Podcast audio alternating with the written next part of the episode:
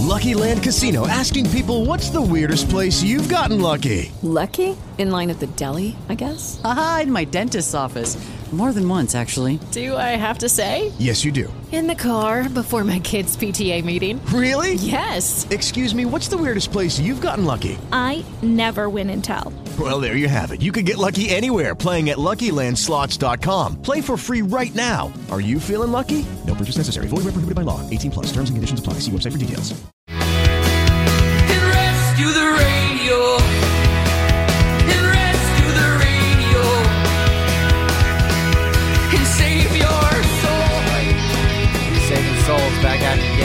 Again here on Sink Swim or Fly. As always, the the main star, the lead star, vocalist, folk singer extraordinaire Tyler Smilo. And uh, today on the intro track. Yes, yeah, yeah. That's right. And today we got our spe- a special guest here with us, uh, Kendrick Tate, who recently ran for city council. Kendrick, it's a pleasure to have you here with us in the studio today. And uh, you Pleasure know, to be here. Yeah, we're just really excited to have you. I'm sure you have a lot of interesting stuff that uh, we can learn about and hear about today. Um, are you originally from Erie? Yep. Yeah. I've been here for since I was three years old. Yeah. Cool. So homegrown. Where at, Try- where at before that?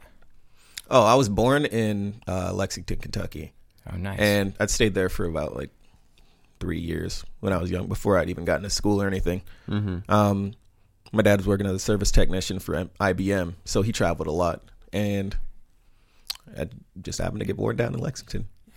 Cool. cool.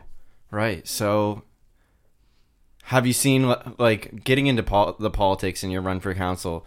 Um, has that something been something that you've wanted to uh, do for a long time in Erie, like seeing problems around here and being like, you know what, I can fucking do something about that. You know, um, it's not like it's something that just like was constantly on my mind because like as a young adult, like growing up and seeing all my friends like graduate and go to different cities and all this stuff, um, you know, like my idea wasn't like, yeah, I'm gonna stay here and fix everything. Right. You know, like I'm I'm gonna I'm gonna throw myself into this like this social function and just make things happen.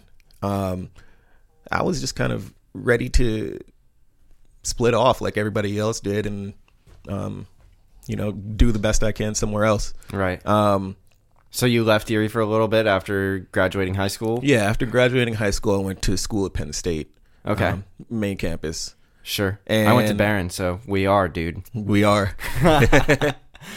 yeah. Um, and I'd been there. I was there for about like three years.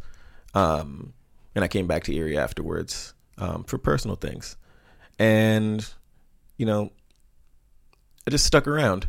Um, just because growing up, you don't see exactly what your city is, um, what, what the people are all about, like how we actually operate and everything. So I wanted to make sure, like, when I got back here, um, you know, I wanted to get a feel for like what is actually available for me, like what I can do in this city, what anybody like who's motivated can do to succeed here. Because all this time as I was growing up, I was hearing like dreary Erie, mistake Yeah. on the lake, Erie all this- sucks. Erie sucks. Can't wait to nothing leave. do, Yeah. can't wait to leave. Yeah, and as people get older and you know travel and live their lives or whatever, people see Erie as like a place to come back to, and they're really connected to this place, and like I kind of wanted to understand like how do people feel disconnected as like people who have all this experience, um, all these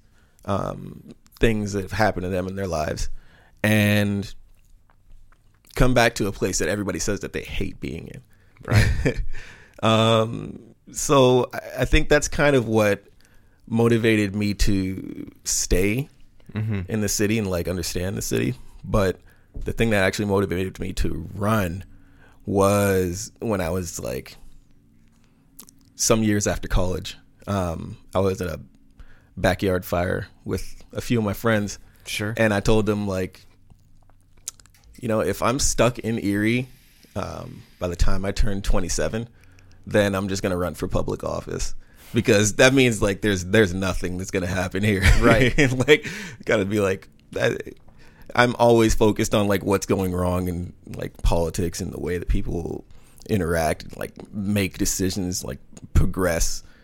That like if we're still stuck here, and I feel like I'm stuck when I shouldn't, mm-hmm. I'm just gonna try and I'm just gonna do something. yeah, about just gonna it. do something about it. I always thought it was well, I mean it is really strange and I've been sucked up in this cycle too. Like everybody's so obsessed with like the national, the presidency, um a- all these different things. We cut that air. I thought we did. I'm cut that air conditioning. Anyway, everybody gets so obsessed about like that main stage, the CNN, Fox. But you know, I don't think the day to day changes that much in these towns from who's president. Right. Like me personally, you know, when I walk out the door of the house in Erie, I, I feel practically zero effects from Trump. Mm-hmm. You know, the worst president, the devil, to like the savior, but whatever is happening, all this like crazy amplified hype. Mm-hmm. My life doesn't ever seem to change. Now, there's things that somebody in city council or, or people could do. You know, we're going to work on this neighborhood. We're going to work on the Bayfront. We're going to work stuff that could happen within the city that could actually change our lives. But it doesn't seem like people are nearly as invested in who's running on a local level. Right. Do you do you sense that? I definitely do, and I feel like that's something that has been like generally understood by people in the city for a really long time. Um, people kind of recognize Erie for the people that are in like political circles. They recognize Erie as like a swing county for Pennsylvania, which means that like they always vote for. Um, they they always have a very strong influence on what the predictions are for the next president. Right. A lot of um, money coming in like on a national level too mm-hmm. for like bigger campaigns like the Biden campaign or Sanders or whoever it is that you're looking to support out there. I feel like we always have offices and mm-hmm. people knocking on doors and whatnot. Yeah, yeah, they certainly do. that. But the the idea that politics is like so entrenched in people's lives, um, it, it, should be known. Like it should be well understood that like the constant barrage of national attention, like the ideas that this city, this county, this area in particular is like very influential. Um, it should carry all the way through to what you consider to be like most effective in your daily life. Like the person who comes to fix potholes on your street or the people who, you know, designate like zoning for like certain houses in area different areas Things in that would city directly affect you like in something a city. yeah something that's going to affect you in your neighborhood um, you should recognize that we have that same kind of influence um, not just in circles that you're not a part of but in circles that you can like willingly and as like voluntarily be a part of, part of Absolutely. And I feel like it's really hard, at least like, because we thought about this. We kicked around the idea of doing a whole show about the upcoming local elections. And uh, I, me and Tyler both spent like a significant amount of time trying to research the different candidates that were for council and for sheriff and all this stuff. And there really wasn't a whole heck of a lot of information that either of us could find about a lot of the candidates, which makes it kind of difficult and frustrating for anybody who's trying to like make an informed decision about what's really going to impact them who is going to help them at this local level where we can actually like see and feel that change in our community. And it's a huge bummer. I think that it should probably get a lot more attention than Yeah. it is especially in our area and probably a lot of other areas too. Yeah, I think it's pitiful um, that we don't have that kind of understanding, um, and the government doesn't create that kind of connection um, to share information to let people know that the people who we are coming out to um, put our faith into, and who we decide as a community, as a group, like who will be representing us, that we don't have constant and reliable information about um, who these people are, um, It seems who who their supporters are, who their networks are. Period. seems people i'm assuming most people go in there and they're like you know i don't know who this guy is i don't really give a shit he's a Democrat or he's a Republican, Mm-hmm. and I'm just going to go. I'm going all blue or I'm going all red. Yeah.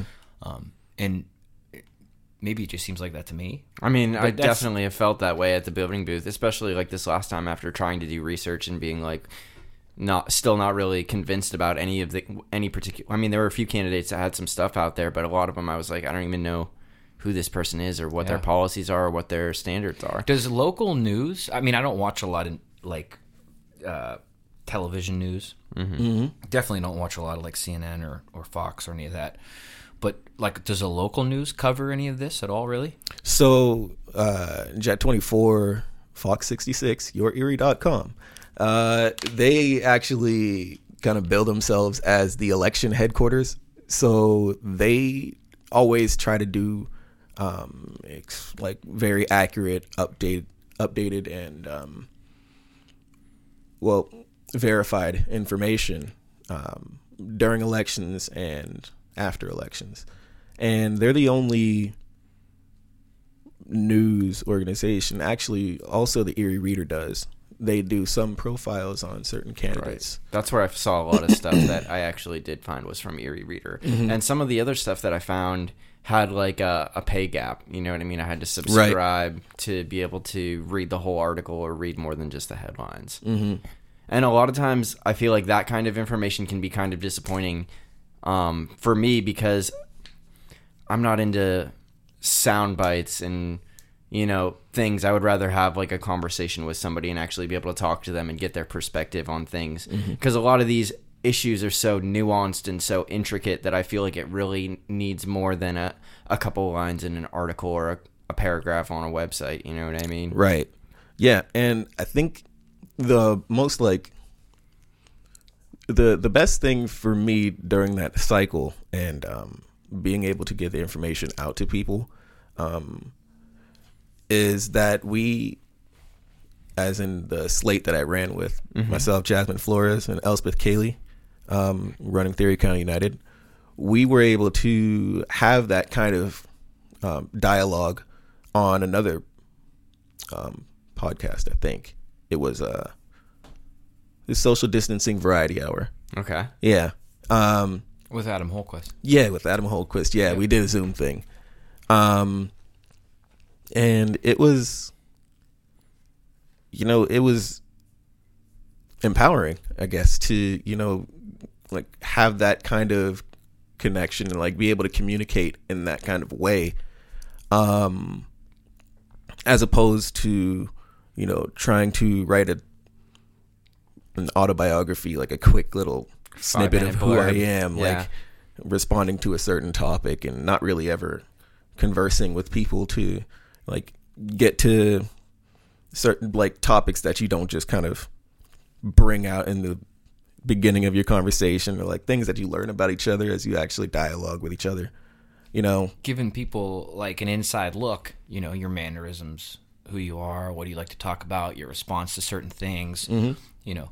people value that. Like people will always value that. That's that's how we understand each other. I think that's why podcasts are getting so greatly popular because we're sick of that 30 second and then try to sell us toothpaste. Mm-hmm. And it's all bullshit and oh, let's run that again, you know, let's try to make it so, you know, you're more caring. So say it like this. And I've been, and I've been working on what I'm going to say for the past three days. You know, five six hours a day, just so I have the perfect caricature of what I'm trying to portray here, I think it's instead of something that's real and authentic. yeah you can just see right through the bullshit, you know.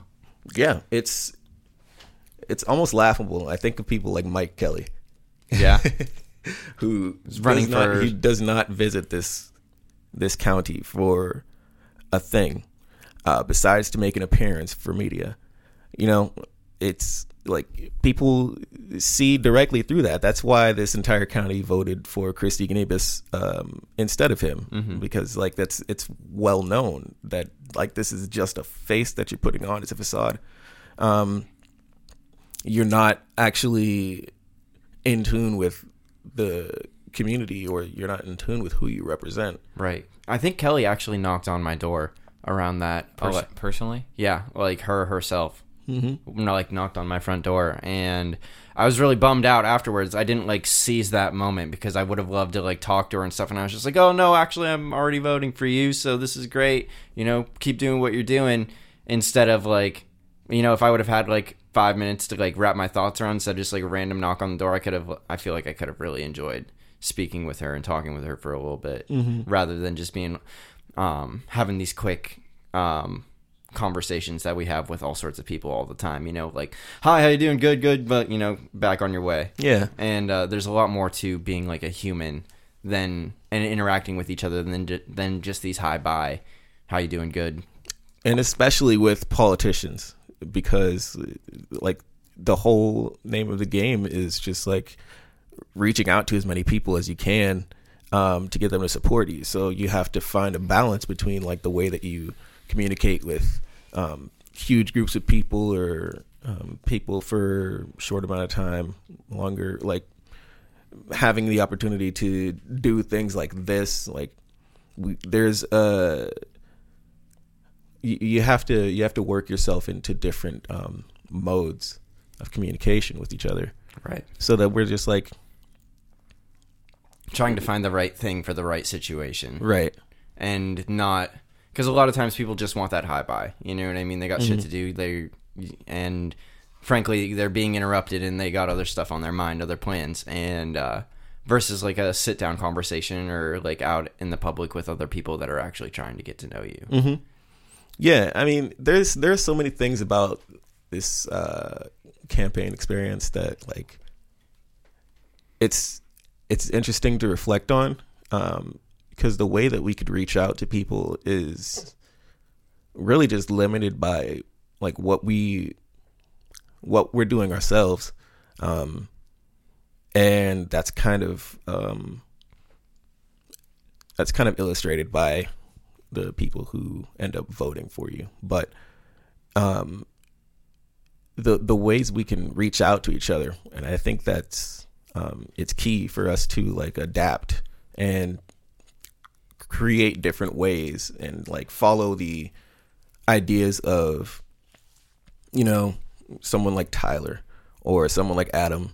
Um not just mainstream media um soundbite kind of conversation but like realizing like how broad and how different these uh, conversations are going to be and you know being present as many as you can not just trying to like build this profile for you but like so people can come to their own conclusions about who you are Right.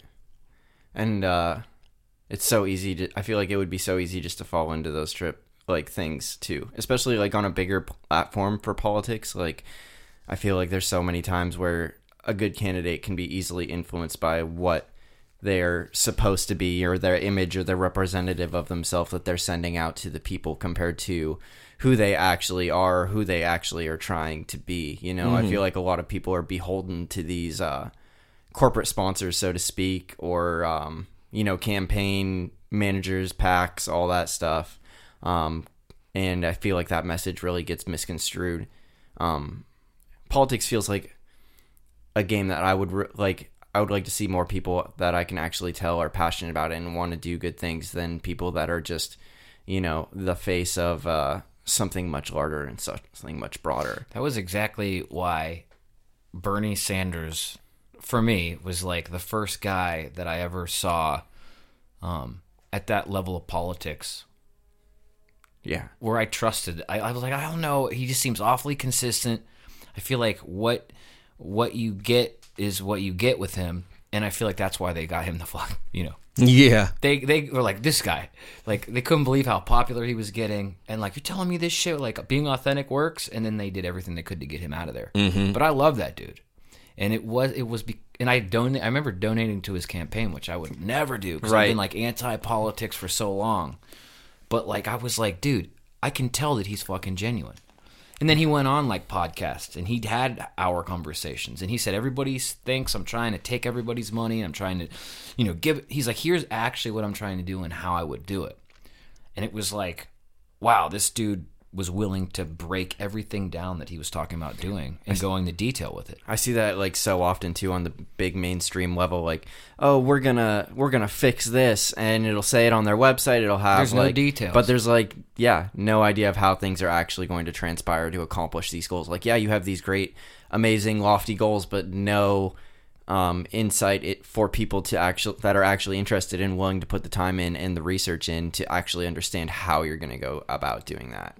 So speaking speaking on goals, what what are some of the things that you um, and your team want to accomplish w- with this campaign and election, and then hopefully, if you win, Well, running with um, Jasmine, she's been a really good um, resource for me to understand, like, um, just how different like the community really is, and like how many different um, experiences and identities are making up this city. It's not just what's been going on for decades. Um, it's all of the, little cultural um, spots in this city that are, um, you know, intermingling to create what's like actually foundational to this city. Um, the heartbeat. it is. It really is. Um, and I think that the most important goal that we want to um, we want to reach, you know, as a as a group is for this city to recognize like how important it is that these cultures are um, present, visible, and respected. Um, and part of the conversation. and yes, part of the conversation, not just having a seat at the table, but you're coming to our table. Mm-hmm. And um, We're gonna break bread together and eat, yeah, not just there to look or listen. right. And we've all had different ways that we wanted to focus on that. Like myself, I wanted to make sure that we have a um, proper um, communication uh, information stream of our government like policies and um, our developments on city council on all of our elected um, all of our elected positions um, like have reports so that our community understands like what's going on in our city and they can participate and at least at the very least understand where we are. Um, elspeth wanted to focus on making sure that housing um, tenants have protections in um, in any you know um, inspection disputes, any landlord disputes that they had um, protections, and especially with the inspections um, because of how lax the building inspectors unit has been. Um, Jasmine wants to work on creating a tenants union. So, like, actually organizing people so that they have um, the resources um, and The representation networks with each other so they can um, pass along information, uh, strategize, um, and at the at the most hopefully have legal representation so that they're not just following the whims of landlords who send them, you know, um, whatever they do in the mail, whatever they Right. want to in the mail. It seems like it can be a very predatory system at time, and that sounds like something that I would, you know, support personally because I, I it's just hard. It's just giving to me that sounds a lot like giving the power back to the people. You know what I mean? And I'm really like pro unions and having people, you know, realize that they have a lot more power if we join if they join together or we join together. Um, compared to one person fighting somebody with a, a lot more re- like usually a lot more resources at their disposal to uh, you know kind of work that system Yeah, there's so much power in people.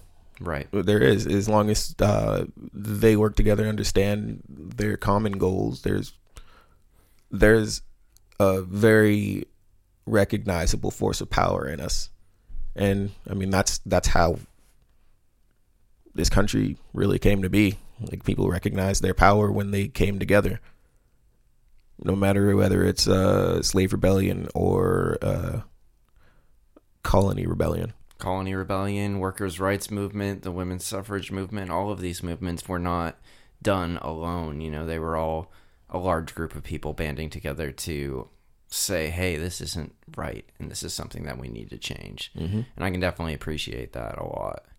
Um, housing market's fucking crazy right now, too. Dude, I'm trying to move out of my mom's apartment, and what, what am I, what am I paying? Like, what?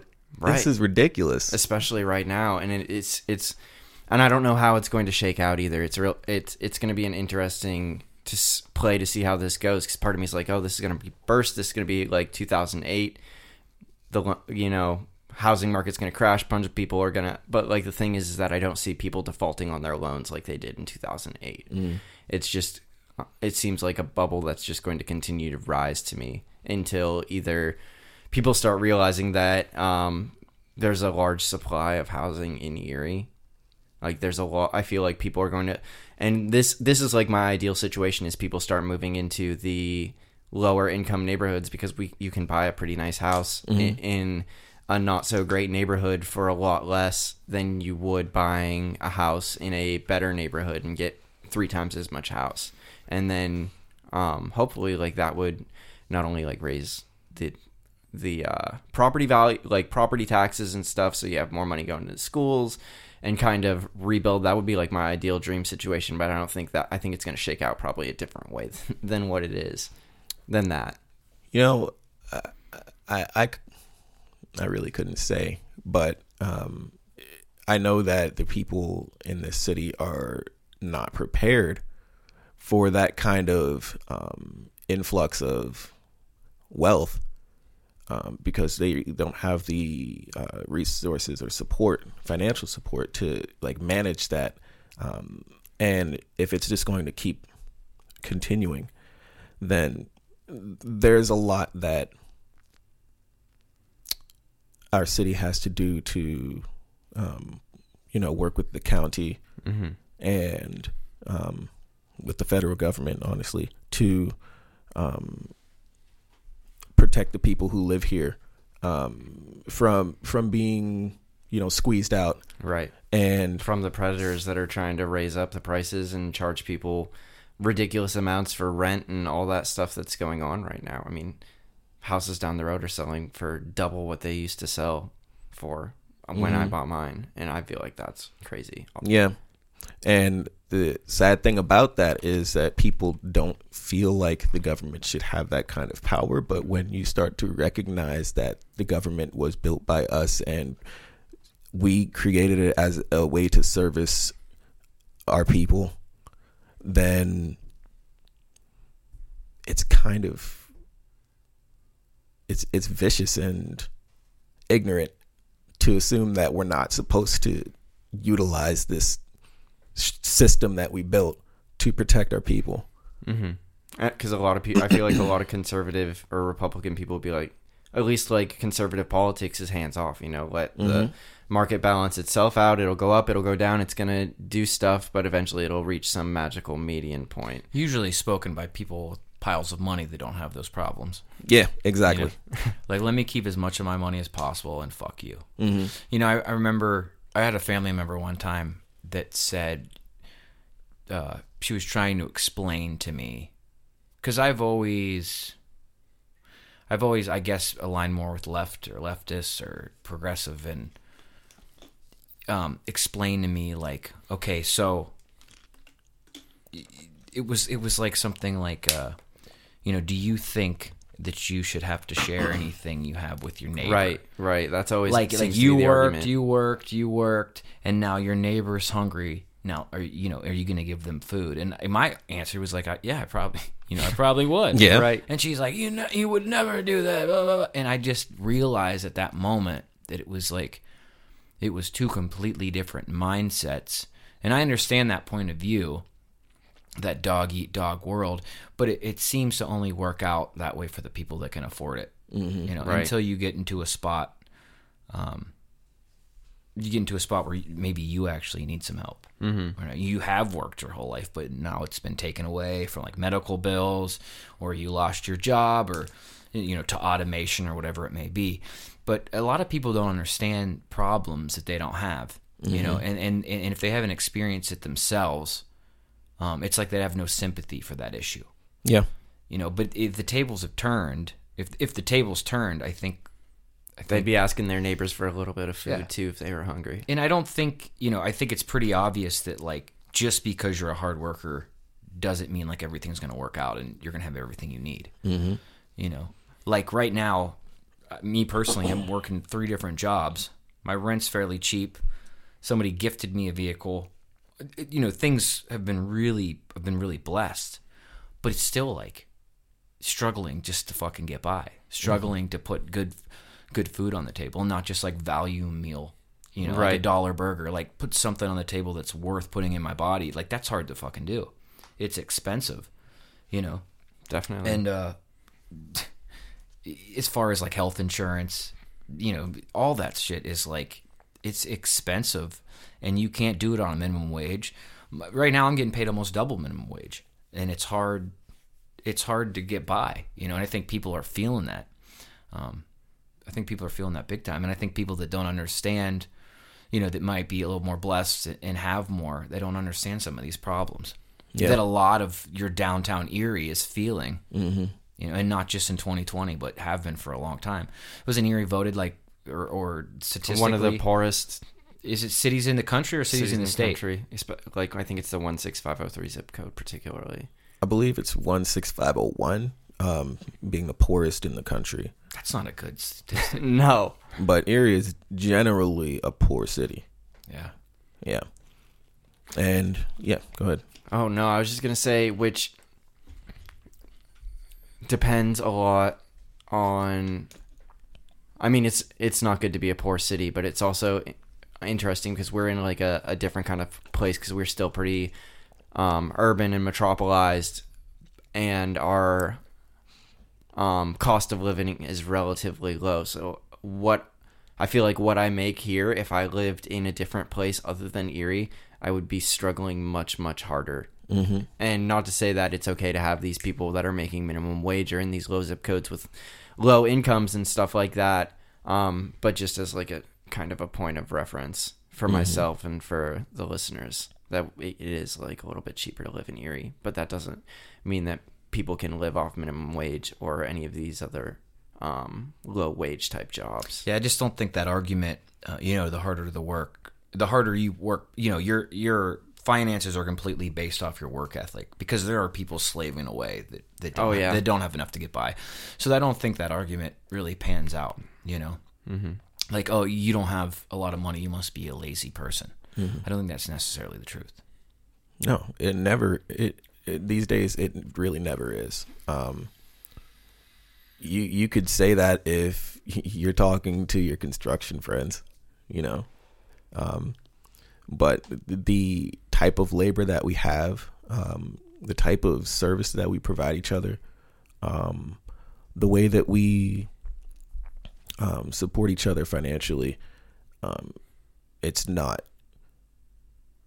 it's not all hard labor.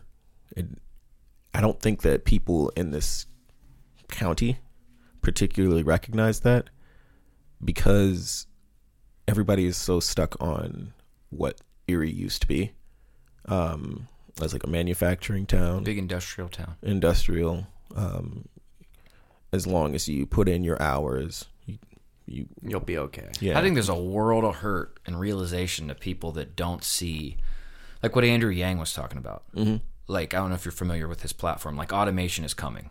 yeah, Like it's all, already here. all these jobs are going to be fucking gone, and people are like, "This dude's stupid." Mm-hmm. You know, in the words of my grandma, he's an idiot. You know, right. as she turns up Fox News. I love you, Grandma. But uh, it's just like, like just because you're not, you know, you can't, you don't understand that, like, doesn't mean it's not going to happen. Like I, my, my son's six. I can't even imagine the world with how fast technology is moving. I can't even imagine the world he's going to be living in. You know, a lot of these jobs that uh, people still have um, are going to be gone. What is it like Walmart now?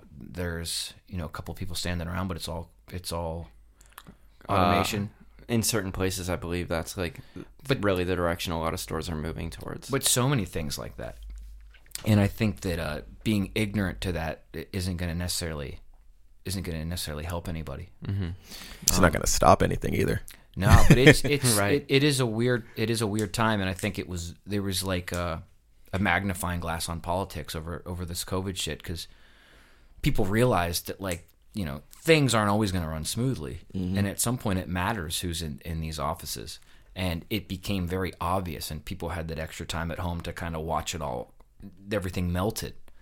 Um, and, and I don't, I don't, I think if you left that without questioning, like what the fuck is really going on with with all this shit? Because it was so weird, and like there was like corruption going on, and you know, pedophile island, and it was just madness, It- and and everybody, um, I felt like if if if COVID had more of a more t- or killed more people it was a little bit more lethal, a little more lethal, just a little bit. I feel like there have been people in the streets with pistols. I was Like, right completely outside. prepared for that. Like it was, it, and it was, I don't know, media driven. Uh, people just anxious. Um, it was just a really weird time, and it was that. When did you decide you wanted to run for city council? You, you said earlier when you were younger, but the the state of the world with how it's been the last few years had to have been like, you know, I'm definitely going to do this. Yeah. Um it the tipping point was definitely last year. Um about spring, summer. Um It's like I got to do something. yeah, like the it, like my my interest in the way that this thing works um that's not enough. And like I have to I have to apply my focus where like it's going to be most useful because it doesn't look like everybody in the simulation really understands they're in the simulation. Right. like it's it's pretty it's pretty amazing and like terrifying and like motivating to see that like people are starting to recognize like how important it is to have people who you trust in leadership positions. Um but only because of like everything that's just been so like heartbreaking and terrible over the past year or two that we have to we have to recognize it that way. Um but there's a lot that we can do um to kind of quell that. And that's by actually just like stepping into the power that we know that we have like being confident in the way that we um are in this society enough that people who have been in these leadership positions recognize that we're not kind of bending to your whim just because you have all of your networks like building up this fortress against us. Like you've been doing it for years but like you don't you're not adapting to our tactics Right. There's You know? room there. There's a vacuum, and whenever there's a vacuum, somebody something will fill that space. Yeah. And when it's arrogant and ignorant, older people, and especially just ridiculous white men, um, we can talk about the patriarch if you want. Sure. Um, there, there's going to be space that's taking like that's going to be filled by your absence. Do you think, as uh, being a black man running for um, city council, were you? Do you feel like there was a little bit like some judgment or some racism going on from these old heads that were in these positions? there's always an air of arrogance um, with those people, um, but it's it's just funny because that kind of um, persona, um, I mean, it's well known and recognized by the majority of people. And it's only been what the past year or two that people have felt like calling them boomer. Right. Yeah. you know, like like it's only been the past couple years or few that people felt confident enough in themselves to show them that the way that they do things it's not it's not a hidden like tactic. It's not like it's foolproof. Um we are ready to make the change that we need to right now. And you can you can feign innocence if you want but like we're gonna do what we have to do It seems like it's something that's been swept under the rug. Like, oh, that's that's just crazy old fucking grandpa over there. You know what I mean? And now finally, people are calling people out about that shit, and I think it's fucking great.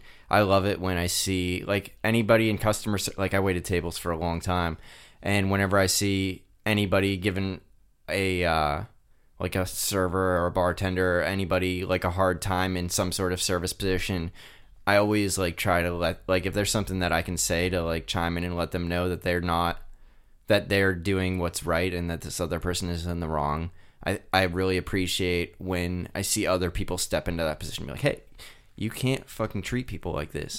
This is not okay. You're not um, this high and mighty person that everybody needs to bow down to because you're older, because you're the customer and you're supposed to be always right. Um, and uh, you know, whenever because you're wealthy. Or, or any other thing, you know what I mean? Any other sort of in- sense of entitlement that this person may have. Um, it's just really great to see people, you know, call them out on being fucking assholes. and find the ways to like take care of that problem um because it, it has been just neglected and uh, ignored and brushed under the rug for so long um that's why i'm really i'm really proud of um the white community um challenging white supremacy uh as openly and as confidently as they have, um, at least for the past few months that I've seen, like, um, and especially the younger generation online, who Right. really does it. Just they don't they don't tend to put up with any type of ignorance or anything that you know continues this cycle of entitlement or um, racism or you know arrogance that just kind of created the mess that we're in right now. and sometimes I see like both sides of this like double-headed dragon here in that it also makes people I feel like at times um be afraid to approach these kinds of talks like uh uh, like they would rather avoid anything that would make anybody uncomfortable instead of having these kinds of conversations. And they don't have to be somebody yelling at somebody or calling somebody out on their shit. They can be like a discussion like we're having here today at this table. You know what I mean? We can have civil dialogue with each other to come to a resolution or to gain some sort of uh, you know, higher knowledge about these situations rather than just crossing them out. You know what I mean? Like, oh, well, we're not talking about that. You crossed my line. This is the way it is. And uh, I just would like to see more of that. And I feel like it, it can really be, like I said, like a two sided coin. You know what I mean? We can have um, this wokeness or this, like, uh, you know, I don't know, these. I don't want to call them social justice warriors, fuck, but that's like the only term that's really coming into my head. um, that can also have these conversations that don't just immediately dismiss another person's opinion or another person's experience, because whether or not that is uh, culturally appropriate or right or wrong or whatever, that is somebody's experience and that's their life. And the only way that we're going to be able to help change those kinds of experiences and those kinds of perspectives is not by just shouting okay boomer or uh, you know anything like that and actually having these discussions. But at the same time both parties have to be open to it. You know what i mean? Both parties have to be open and receptive to hearing the other person out and coming to some sort of you know beneficial mutually uh, mutually beneficial like I don't know understanding. I don't have to say it's an agreement or anything. We we can agree to disagree as much as we want about things, but as long, but we should be able to understand each other and put other people's perspectives um, a little bit more than just the self-centered, egotistical mindset that a lot of people have. Yeah, we we have we I mean we have an obligation to recognize that we're living our lives like in the context of people who we interact with and um, just because someone's different from us, someone has a different perspective or um, seems like the opposite individual to you, um, it doesn't mean that they need to be dismissed from you, um, your life or your perspective completely. Like they need to be understood for um, the value that they have, whether it's a lot of value or not a lot Exactly, of value. right. yeah. Um, but it, I mean, yeah, we. I think that it definitely is a double-edged sword. Um, and like I, I think that there's a lot that younger people can learn from the older generation who i mean had to live through this like had to fight these um arrogant and like powerful people for decades um, just to live comfortably. And i think that older people at that age have uh, a lot to learn from younger people about the way that they're adapting and we're all adapting to how fast change is happening and how fast change needs to happen in the future.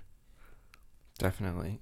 And uh, especially with the way social media is and the internet and everything, it seems like these magic rectangles that we carry around with us really are like an unlimited source of knowledge. And it really depends on what kind of knowledge you're going to seek out. Am I going to, you know, only read things that align with my personal views and build these echo chambers, or am I going to challenge myself and challenge the thoughts of others um, by getting and understanding both sides of this coin here? Yeah. Yeah, I, well, you said echo chambers. I, I don't necessarily think the answer is just to to try to completely block out a point of view 100% and just you know let's just silence this person to the grave it's almost like well okay what are you what are you trying to say and then correct you know that it comes off all crazy and what I don't know what I'm trying to say exactly. I think the that- echo chamber thing to me is like I know a lot of people on social media that every single person that disagrees with them, they block them. And mm-hmm. then next thing you know, they're living in some like little bubble they've created online, and it's not a realistic version of of how the world works. And I think you need both sides and what's happening to really navigate through it and get to some rational answer. You know what I mean? You can't just ignore everybody that doesn't agree with you. Um, I think if, if everybody wants to get on the same page, granted, there's a lot of pieces of shit out there. Oh yeah, You know, you you're, but I heard plenty. I heard a lot of people say this on on national media, like uh, about George Floyd. Nobody nobody thinks what happened to him was right. You know, um, I heard a lot of people say that, but I also saw on local media people saying "fuck that guy, he deserved it." So like I'm like obviously there are people in this town that are online in Erie News Now comments saying like that motherfucker deserved it. All lives matter, which is like a very ignorant, cruel point of view. Disgusting and- And it's like, Right. of course, like all lives matter, but like we're focusing on Black lives right now because of this incident and because of all this shit that has happened in the past. You know, obviously, white people have had their their their sunny moments in history. You know what I mean? It's mm-hmm. like, why do we have to bring that up? And it does just seem like a white supremacy. You know, it, it does seem like, no, we're holding this fucking torch. You know, everybody matters. Right. Like, I guess you matter too, but let's get it right. We all. It's just like it seems like overkill uh, for the situation, and and and I and that what that showed me was there are people that are blatantly fucking. I didn't realize how many people walking around were really that cruel and racist.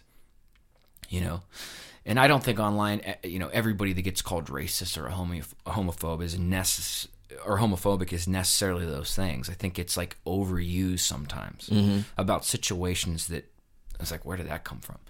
But it was obvious that people were being blatantly fucking cruel and racist over this situation. And it was an eye-opener uh, to the point that like damn this shit is still very much an issue. Yeah, a very strong one. Uh, but like as a white guy cruising through my 20s hanging out with all sorts of different people um, went to an art school always loved like the the hippie music scene and playing music and doing all these things to me it wasn't that screaming of an issue and until on like a global stage you see this shit happen and then you hear all these voices and you're like damn this is a big issue that's like Still there. still very relevant. Um, and then you had people going out of their way to try to discredit this person and and that he deserved it, and, and it was very fucking odd because you saw the tape. I mean, we saw that that was crazy. yeah. Yeah. And to justify that in any way is fucking really strange and unusual. And I and I guess it's like I couldn't even imagine what it was like to be in the mind of somebody who could justify that. Oh, that guy was a druggie. Mm-hmm. You know, so you know how many times I wanted to say, cause me and this comes up every episode. Me and Tony are both in recovery. Been clean a few years now. You know, I've been homeless on the streets work. in Pittsburgh, a heroin addict, and I'm thinking like, would you tell me that I deserve to get ch- murdered by the police in broad daylight in the middle of the street because I used Screaming for your mom. because I used to do heroin, or was it because you didn't like this person or you didn't like what he looked like? Yeah, there is um, such a lack of empathy um, in people that is generally just not really um, expected, and I think that's that's that's a lot of that's a lot of Erie um, and the white community because over years and years, black people have kind of learned to manage that, um, like that disconnect, and that lack of empathy in our lives, um, while trying trying to create a movement that you know encompasses all of the different cultures of the black community. Like, um, have you heard of Marcus Garvey? Um, I'm not familiar. No. Yeah, he um, basically built a community of black Americans in New York, um, of like Caribbean, um, as a kind of Pan African um, community to unify um, Black America under one like identifier um, as a way to defend themselves against the brutal ignorance of white people in the 70s in the 80s um, and i think that that kind of like social aspect um, that kind of social response gets lost in the way that um, that kind of community can get built these days specifically just because of the way that we are all connected through our phones. Like we're not we we all recognize that we're all people we're all human beings. But the understanding of how extreme and severe the reactions and the actions of people in like our parents age um that that kind of understanding gets lost because we see so much of this information on our phones and we go we we we we see things like you know um bombings in Liberia um you know bombing in the Gaza Strip, um, all this intense and violent and disgusting actions um, of warfare around the world. Um, things like, you know, the military presence in Armenia. There's all of these things that we just take in on a day to day basis. And we don't have time to process or like discuss this with other people. It's just like in and out. Like we're all just desensitized. There's a there's a psychological term called uh, oh man, you just made I just lost it right now. Um, oh well, De- gradual desensitization, Mm-hmm. where which kind of describes what you're talking about in that like, you know, all these other things that we see going on don't really seem so bad when we think about the murders that are going on in Gaza Strip and the bombings and all of these other atrocities that are happening around the world. It uh it makes things really just like oh one one person died when this other place just had like a whole building destroyed and Mhm. that's the stuff that's on the headlines you know we don't see these small acts that are carried out in our local community because we're uh, indoctrinated with all of these much bigger situations that are happening around the world Mm-hmm. it makes it harder for us to i think as a human being to feel empathy for these smaller situations or to understand these smaller situations or step into them um, when we're used to getting upset over things like 9-11 and like um, the mass shootings that have been going on and all of these other things where 10 12 people die or thousands of people die um, compared to these smaller still awful situations that we see around here Mm-hmm. makes us more difficult to step in and uh but they're still very relevant and very real especially to the people they happen to you know what i mean? Everybody's feelings are valid and everybody's experience is is real to them. And usually those like personal experiences are much more real to that person or to the people that are close to them than any sort of you know big uh, horrible act of violence that happens around the world. And i feel like they don't get as much notoriety or as much respect um and maybe in some cases they shouldn't maybe those are things that we should only talk about with like our close friends and our close family but like to those close friends and to those close family that's very important that's very real and it's and it, it's not something that i think i would want broadcast about my business Were you kind of getting? I mean, I cut you off, Tony. No, go ahead. But going, I was thinking about what you said and then what you said, Tony. Were you kind of getting to a point of like, you know, like a basically powerful white nation going around just shitting all over all these different places and littler people, black and brown people? Is that kind of what you were getting at? Well, yeah, because the because uh, well, I was describing this uh, sense of like white supremacy and um, the um, you know establishment of that um, identity as being uh, the most you know foundational part of like what what we consider to be normal and um, what how we judge our society's progress. Um, and like things like the ugliness and viciousness that you see in responses on uh, social media and um, in response to you know what people have judged as murder it's it's all stemming um, from this sense that there was um, like inferiority in certain groups of people. And you know when th- those groups of people just have to um, recognize like what their what their presence is and like the security in themselves because that's um it's a disheartening and terrible thing to like kind of um, converse about, um, even with family, people that you trust, people that you care about. But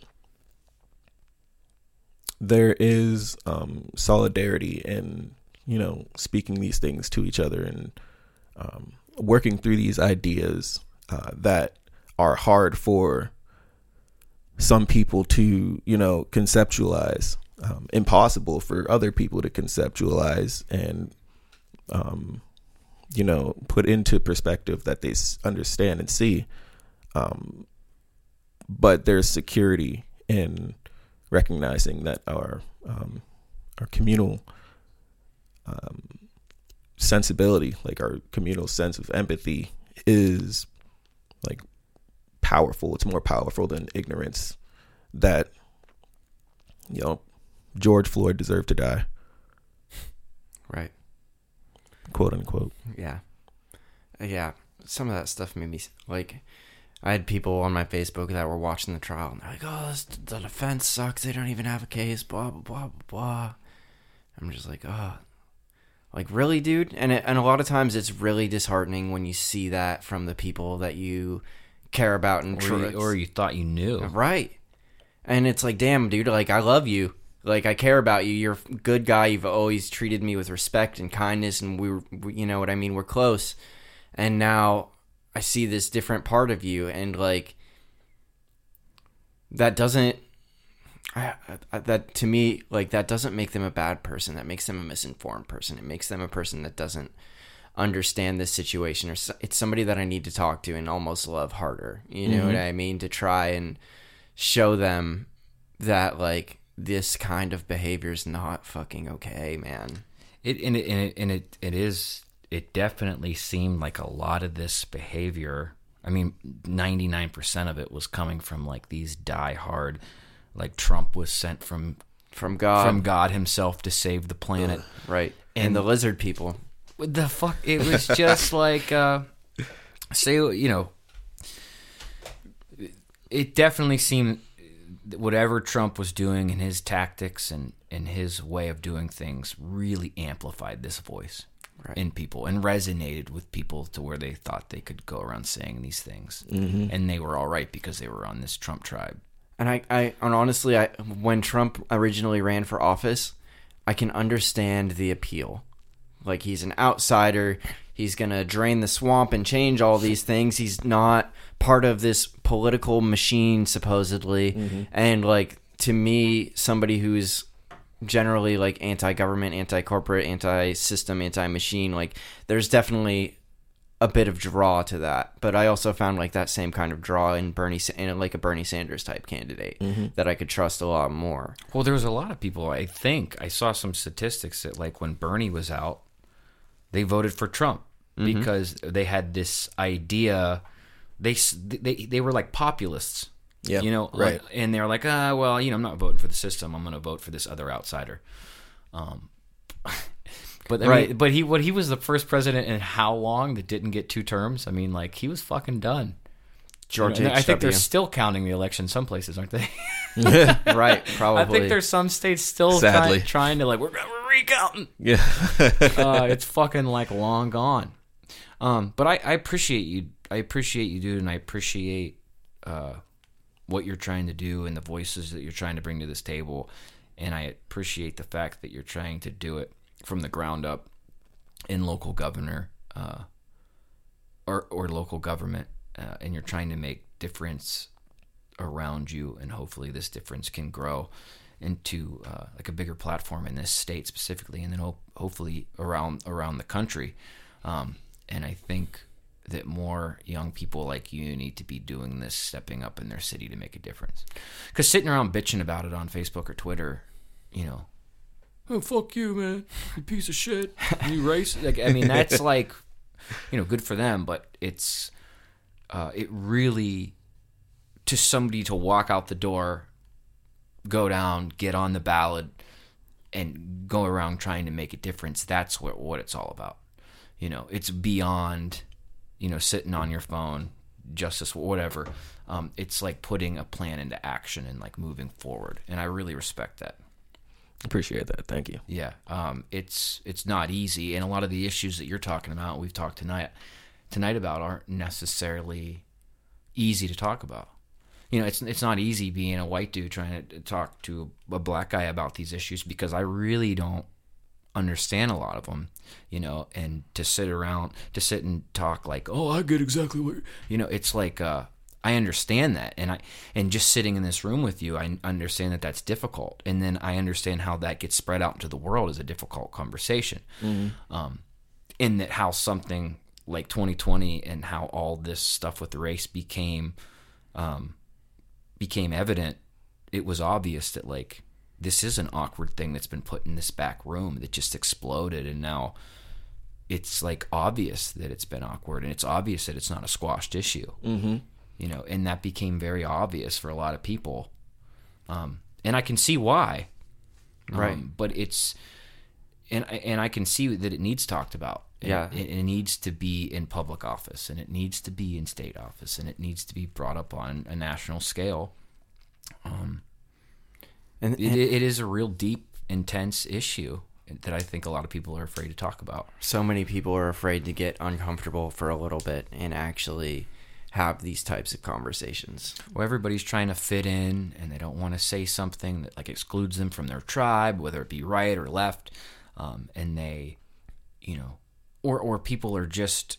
I don't want to be labeled as a racist, you know what I people are mean? just so busy, or any of that other shit too. people are just so busy trying to stay afloat and eh, you know on their limited wages that like they don't even have time to have this conversation. Right. and they think it's why are we having this? This is ridiculous. I don't got time for this shit. Um, but it's like hey this is important to so many people for so many reasons and it's obvious it needs to be talked about and here we are. Mm-hmm. Um, yeah, there's just levels of magnitude to how how much stress that people can bear, like talking about whether it's a race or finances. race, finance, gender, whatever, you know, people are having, you know, that's stressing them out or making these convers that the whatever topic is making these conversations difficult for people to have. so uh, what's going on with with the with the race in, in the campaign so this the voting already happened Mm-hmm. And now you're how long ago was this Now that uh, was on May 18th. The voting, um, it's been completely. The votes have been completely counted since um, probably about uh, end of May, beginning of June or so. Um, so there are four seats up for um, up for grabs at the moment, and in each party, um, because we're in a closed primary, Democratic or uh, Republican, um, they have four slots that are available for um, them to nominate people. And the four top nominees for the Democrats were Liz Allen,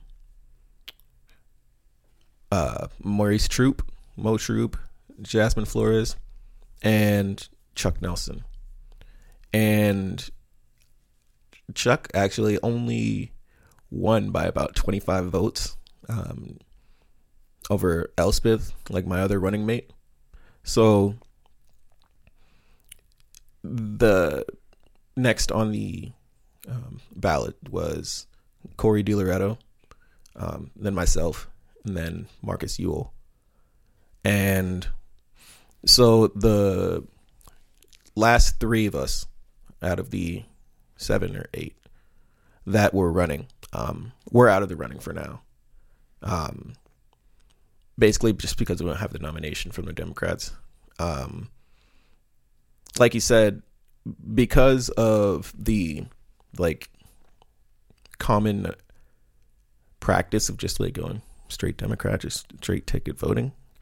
That's really why, um, just having that, even though like the performance that we all had was much bigger than the last election, um, you know, that kind of culture of voting is just kind of what keeps us from like doing anything further to make it like effective. so are or, you like, saying that you officially out of the race Yeah, for this election, yeah. Um, I'm assuming, Don't- I'm assuming it's something you plan on trying again. Yeah. I uh, am not going to confirm anything about that right now. You're like, 'cause, I'm fucking this- running for mayor, dog. Yeah, county executive. Here we go. You're go hearing it first. on our podcast, Sink Swim or Fly. Oh man, no, I I just I have so much on my mind right now. Like I've been telling everybody, um, I'm not I'm not gonna commit to anything right now. Um, yeah. but there's a lot of there's a lot of things that I'm doing like on my own. And when I was doing interviews with people and um, talking to people throughout the campaign cycle, everybody was telling me, "Oh, don't worry if you didn't win. Don't worry if you lose. There's so many opportunities that come up for you." And I'm like, "Yeah, I I get that. I know. Yeah." And um it, it- was actually just like really amazing how many opportunities people just like came to me with. Um, I got this job at um, Erie Food Co-op, which is Whole Foods Co-op, which is the co-op. Yeah, yeah. I love the call. Um, about like June, about a month ago. Um, and I'm helping with the second store that's opening downtown. So that's a very, I'm I'm very grateful for that opportunity to come up um, because Leanna reached out to me to get some input as I was running on um, how we could make sure like this um, second store launch is actually uh, successful and like beneficial for the people in the area Do you know where that's going to be? downtown. Yeah, like, um, like where at downtown? Fifth and State in the building that the EDDC owns. Like Wow. where Coconut Joe's and all the other buildings. That Right. were- Resolution. I believe they're going to change that entire um, face to um, the co-op. Cool. That's, along that's with awesome. Luminary man. Distilling and Gordon's Meat Market. Oh, nice. You, you- that's it. Good for them. Um, that's important because when I lived downtown, um, this is the farthest up I've ever lived. I live here with, with Tony, and this is the farthest up I've ever lived. I lived on like Fourth and French. Um, I lived over on Sixth and Liberty. I lived all these different places downtown, probably four or five places. Um, within walking distance, there was like that little oasis market downtown for a while, Right. Which was cool. Mm-hmm. Um, but it's gone, right? Yeah, Yeah. it's gone. um, there was no place to get like some quality food. Right. Um, there was like places to get TV dinners and fucking energy drinks and cigarettes, mm-hmm. But there was like no place where I could I could go get like an organic orange or like something Some vegetables healthy or to put- Vegetables. or That's huge. Yeah, it, it really is. Um, that place, that entire downtown area, um, designated as a food desert. So anybody within a mile, um, can't get fresh food within the area. Um, Yeah, you just get nothing but trash, and sadly, that's what a lot of time you hungry at two, three in the morning, you know whatever. Mm-hmm. I'm going over to wherever, and I used to go to DeLuca's a lot, and you know living off chips and you know gas station hoagies. Mm-hmm. right. but that would have been amazing at that point to be like, you know, I'm gonna go over to Whole Foods. And, I th- I feel like that improves so many people's lives too. Like not having like if people you know are struggling with transportation and riding the bus, they don't have to take an extra trip or 15 half hour I mean Yep. sometimes an hour out of their way just to get groceries or to go to a supermarket. Um, if they live downtown, work downtown and are looking for like actually want to make a meal or something uh, outside of what That's you can badass. find at a gas station. yeah. what is your what will your role be in this? Um, well, I was hired by the co-op um, as a marketing specialist. Cool. So uh, I'm going to be helping to, you know, promote the co-op, um, to promote the um, business and organization, make sure that people know, um, like we're doing this to provide like a necessary service for downtown and Bayfront area. And they they um they accept access, right? They do, yeah, That's that's cool too because I mean, realistically, the co-op can be pretty expensive. Yeah, it can. Um, but but I mean, I guess that's the nature of factory farming and all this shit. Like, Versus, if uh, you want really quality and you can trust the food you're eating not to be full of shit, Not um, to be it's- it- full of the preservatives. it's and, it's expensive to do that and to produce it. Um, so I know that's a much bigger problem than the co-op, and they're, but I mean that's really cool that they they'll accept uh, food stamps because otherwise some people might not be able to afford that. I mean, the matter that I see um, that the co-op can help with is, you know, the the more people that um, have equity in that organization, um, the better they'll be able to afford that kind of um, health investment. Really, Yeah, Right. absolutely. um, it's it's hard to like spend your money on what's like not enough for you at the time. Um, people can buy huge quantities of food from Walmart if they just take the bus take the bus um, for an extra half hour hour or something like that. Um, but the toll that they're taking on their bodies um, is pretty significant too, and um, the not only that, but the things that they're supporting because no matter what, we vote with our dollar. Um, the things that they're supporting by not providing for like their immediate area is just um, it's kind of just like siphoning away from like what kind of benefits we actually deserve here Right.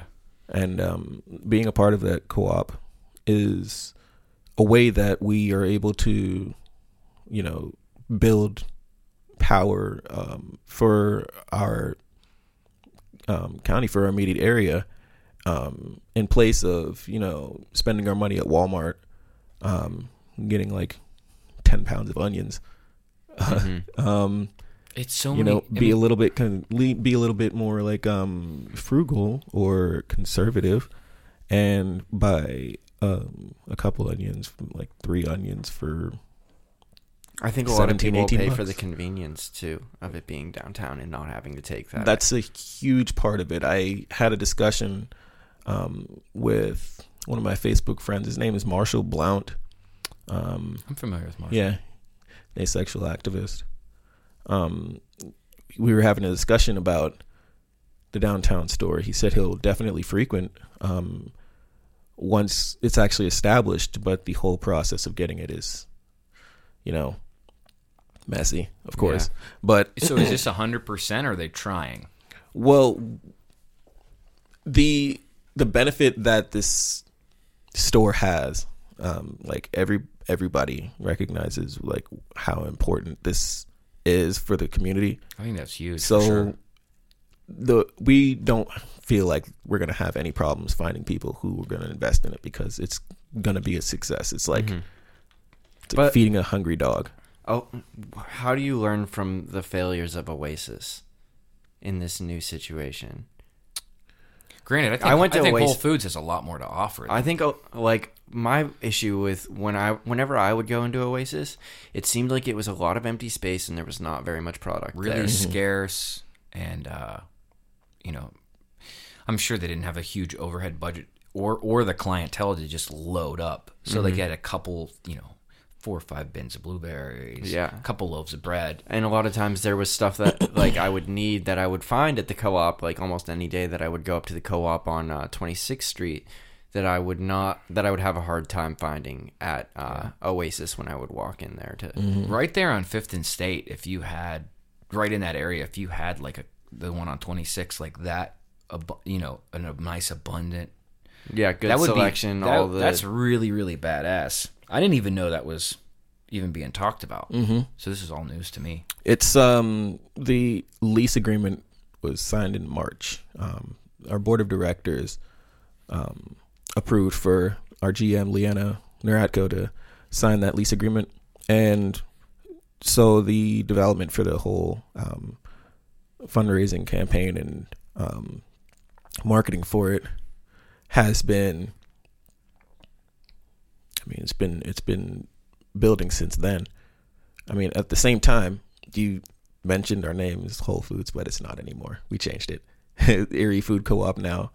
Um, thankfully, So it was a part of Whole Foods, the national chain No. before, no it was Never. always just the co-op I always just, but that was like something that was confusing people, so they dropped it. Yeah. Or or Yes, is that's that exactly why. That's exactly why. Well, I Um, guess it I- it should have happened a long time ago. Um, a lot of people have been saying that, but um, yeah, the whole confusion with being Whole Foods, being referred to as Whole Foods for so long, with Whole Foods Market coming up over the past few years. Is there a Whole Foods market in, in Erie? no, there is no Whole Foods Market. There's only uh, Whole Foods Co-op. Yeah, yeah, but where? The Amazon one is the one you're referring to, right? no, that's I, I don't know. I mean, I guess Right. Um, there's a national chain Yeah. called Whole Foods, right? Yeah, but Yes. owned there's by not- Amazon. There's not one in Erie. This is the Erie Co-op. If I'm under, if I- I, understand it right, is its own private co-op, which is actually really cool because uh, you know local people own like parts of it, and you guys do have a board, a private board of directors. They own all of it. Yeah, The the people. the people, the member owners, um, and people who buy into membership there. It's a god. It's a socialist grocery store, man. It sure is. yeah, socialist. lots of people going hungry from it too. Yeah, Um, that's awesome. Yeah, well, because I guess that does clear some things up because there's, um, when I found out, because I I've known about the whole uh, co-op long before I heard of this national chain, and then I remember thinking, oh, I wonder if that's part of that national chain, but then I didn't think it was, so it was kind of confusing. yeah, and Um, uh, that's a very common idea for a lot of people. I'm hundred percent positive. So that's a that's a good idea. Yeah, um, I'm glad that it changed, and I think that along with opening up this new store, the whole identity of this place has been changing. Um, it's been I've been really grateful to see it all happen because like I recognize how how much everybody wants to make the right decisions and um like do what they can to support the community. Like being the kind of organization that it is um to you know establish a strong relationship with the people um, and not just investors, um, not just the people who go to their store, but like the people who are already there, who whose neighborhood they're building into, like provide for them, um, do what we can to support those people, however they can, like the people in Richford Arms, doing what we can to um, give give them healthy food. I'm so dude. I I'm, like- like. I'm so. I'm thinking about it. Not to cut you off, Tony, but I'm just so stoked that like that fucking McDonald's is gone. Yeah. And then there's gonna be something like this because like, dude, pumping people full of like Coca Cola and Big Macs is just like has done so much damage, and I think people are really starting to notice it now. You know. Like with obesity through the roof and diabetes and heart, all dude, it is so bad. And I think everybody has known for a long time that this kind of shit is so bad, but I think it's like really becoming obvious. But I'm just so glad that that fucking McDonald's is gone and instead of spending a dollar, you know, on a on a McDouble, somebody can walk over there and get like a really nice piece of fruit or mm-hmm. something like that. That's fucking that's really cool. Yeah, it's it's exciting stuff.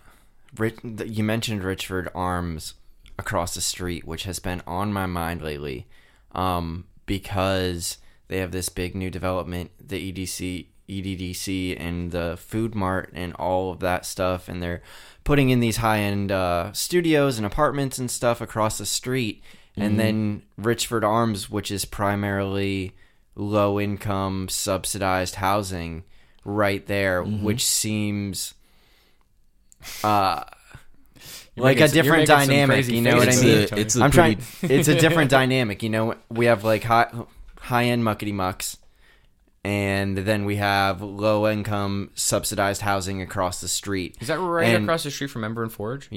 it's like on the same side of the street as ember and forge Right. it's like up a block um but You know where Jimmy John's is? Yeah. Mm-hmm. Right Like there, right in there. that building. I always thought that that was some sort of like uh, nursing home type place.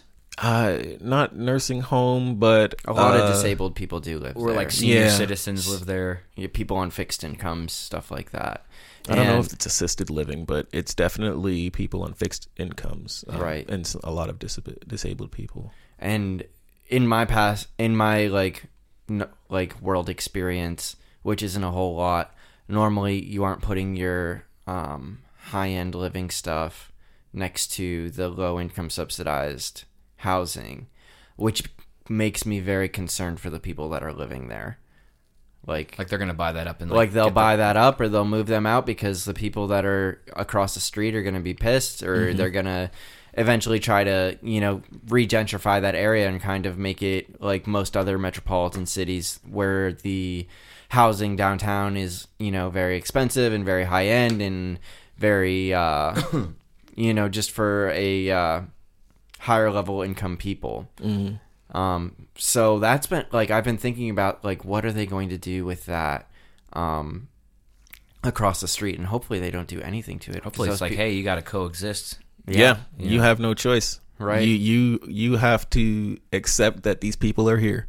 And maybe maybe bringing that in will i've noticed all of that because right across i still work at Ember and forge um, and there is a building right right over there to the left um, that's like all fixed up now and, and and all redone and i don't know, really know exactly what's going on over there either.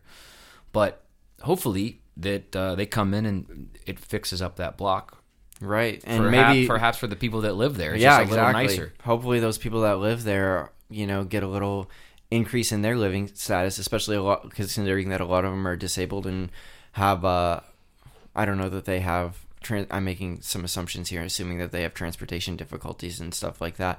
But now they have this market right across the street and some other that's cool new places that will probably be looking for part-time workers if they're able to do that, or uh, you know, kind of just upgrade that whole area. I think that Solrus reminded me that I got to go to the co-op tomorrow and get some groceries. So, Yeah, There you go. dude, I swear, like I, I love avocados. I usually, uh, I usually have like one every day. I try to, um, and they have by far the best avocados. the ones from Tops. I, I'm sorry, Tops. and I appreciate what you're doing, but your avocados they I like- suck. I always get my eggs from the co-op. Yeah, My farm fresh eggs from wherever farms around here that I get them from. Oh, Thank you. shameless plug. We're getting uh, pot of gold dairy milk.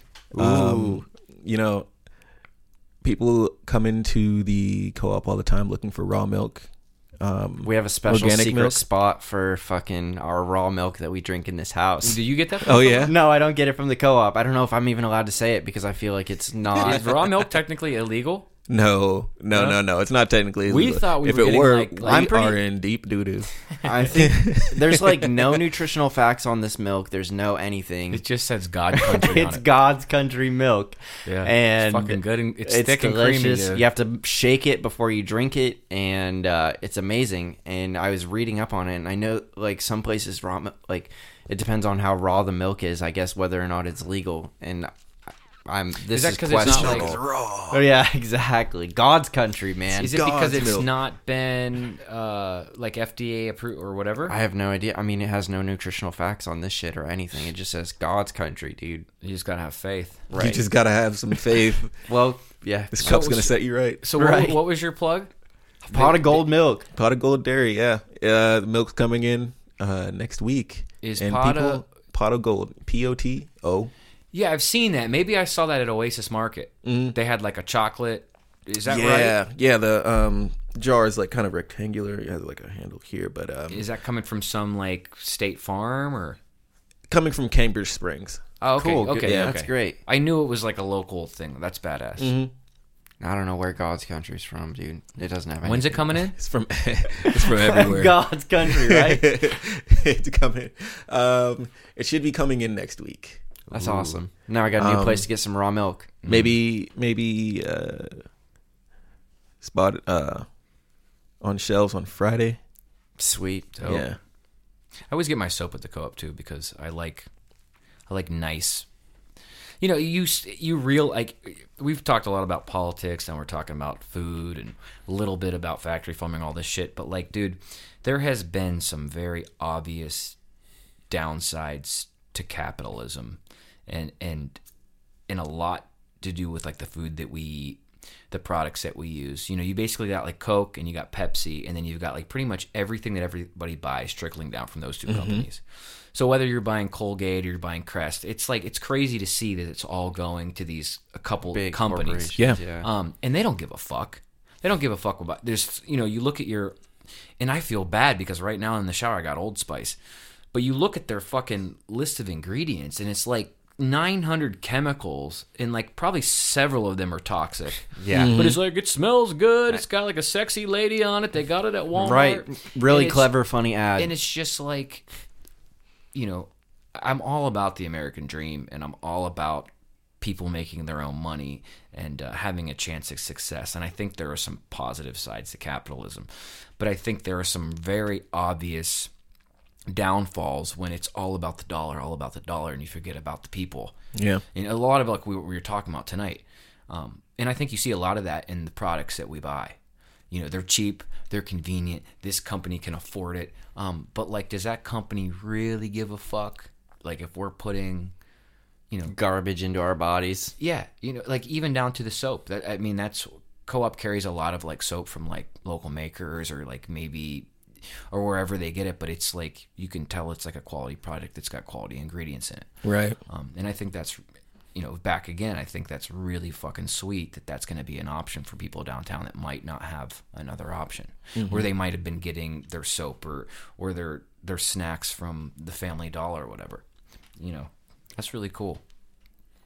Absolutely. Full circle, man. Full circle. Just bringing it back around. I get real passionate about my soaps. Yeah, you haven't you haven't made any in a while. He's got like a whole kit downstairs. Beard conditioner. Yeah, um, it's just I think it is a product of capitalism though. Like we're, we're it's so con- everybody wants something so convenient and so cheap, and every company's trying to hit their bottom line, and, and at the end of the day, the consumer is suffering. You know, you don't know the long term effects from a lot of this stuff, or or they do, and maybe they're being suppressed or whatever. But um, I think I love that like free range meat, non GMO, non steroid, all this stuff. People are starting to pay attention, mm-hmm. um, and I'm hoping that it's more of a norm than like a lot of this bullshit that people are putting into their bodies. And it's a lot better for the animals too. Yeah. you know, because it is it is that factory farming shit is like so dark, man. It is like it's evil and it's all about it's all about making that money and you know making this chicken as fat as it can get. It can't even walk. I mean, Yeah. it's fucked up, right? It's in this little. It's like as fat as its whole cage with like. no room to move. No. And there's like fucking feathers popping up the cage. It's like fucked up, dude. Yeah. And it's because like we gotta get those chickens on a KFC Right. and feed this poor neighborhood. You know, it's like god damn, dude. It's fucking maddening. Mm-hmm. And a lot of people aren't talking about it. I think Uh, COVID. It's more a part of the conversation now, like what I was just saying, than than it ever was before. And I think people like the co-op uh, and what, what you're talking about is is a move in the right direction. And that and that's I am passionate about this shit. Right. And I think COVID, not as much as I would have liked to have seen, but I think a lot of people are paying more attention because they're realizing that the best defense against um, a lot of different health problems is actually like doing something healthy that for your body, whether it's fighting off the coronavirus or heart disease or anything else. hey, people are starting to pay attention to the health, their own personal health, and I think that really should have been pushed like a lot more mm-hmm. throughout this whole thing. It's like, well, maybe we need to start jogging more, start doing, stop eating so much McDonald's, and I think people are doing that on a micro level, but I think that doing like a campaign or something like that on a macro level could have been super effective but completely fear driven probably which isn't like the exactly the right motivation tool but I'm convinced all that stuff is poison, man. yeah It's poison.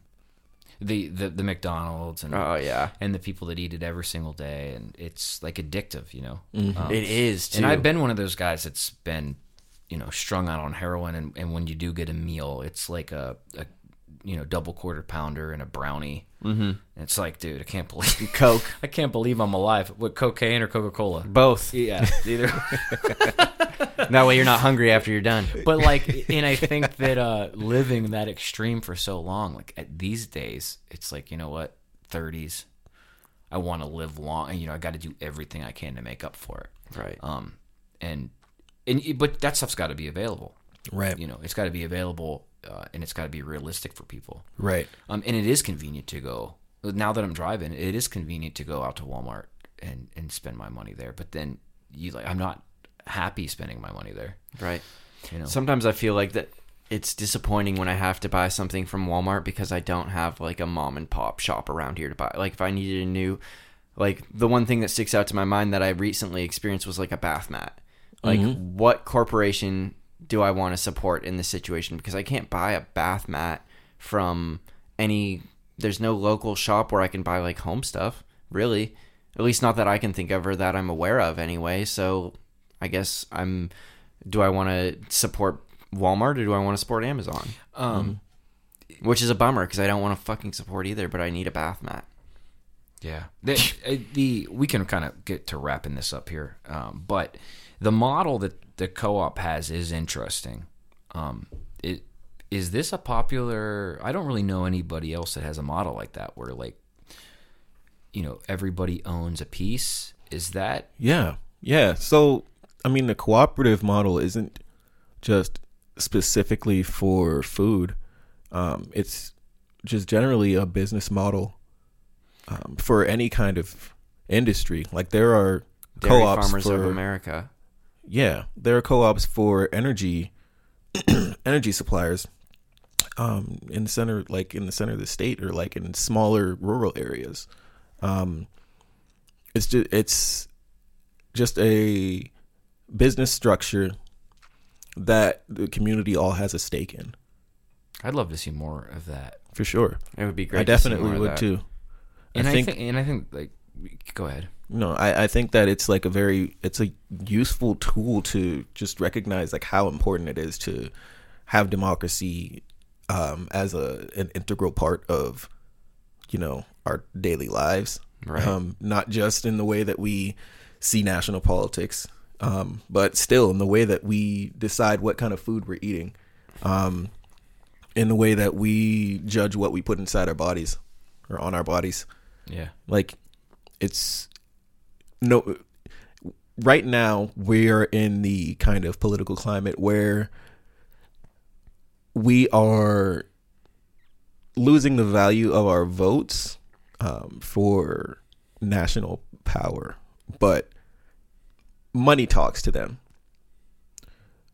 So we have to recognize that in order for us to like equalize things we have to use the power of that like democratic structure to keep better control of how money is like distributed um how how services and industries are uh, kept afloat i think that's a very powerful powerful tool that we can use And, and yeah, for sure. And one of the one of the things that always annoyed me was like people are so concerned with anything for the people money wise um, because they don't want like any extra taken from them. But like, what about all the money they've already paid that's going to this fucking bullshit? Like, you know what I mean? Like, all these people are so concerned where their tax dollars are coming, but it's like, who's really getting a printout? Like, oh, I just, you know, I paid seven hundred dollars in taxes. Two hundred went to this road. Three hundred went to new lights over here. or, you know, 150 went to blowing up a small village in Africa. right, You know, it's like, well, what if we put that 150 into like childcare, right. where your child could go to school? So it's like, you know, they're always they're so puffed up about I'm all tax paying dollars, but it's like, dude, do you realize that, you know, how many went to like black ops military programs with the big question mark on it? You know, like maybe find a way to make sure that the money's getting to play. And I think that's a lot what like Bernie was talking about. He's like, hey, your taxpayer dollars are going to all this fucking crazy shit. Maybe let's aim it to uh, community college, free community college, which I think are like great ideas. Um, but like everybody's so concerned that, uh, you know, they're going to give my money to the guy down the road that doesn't want to get a job. Right. It's like it's very strange, and I think everybody's perspective is.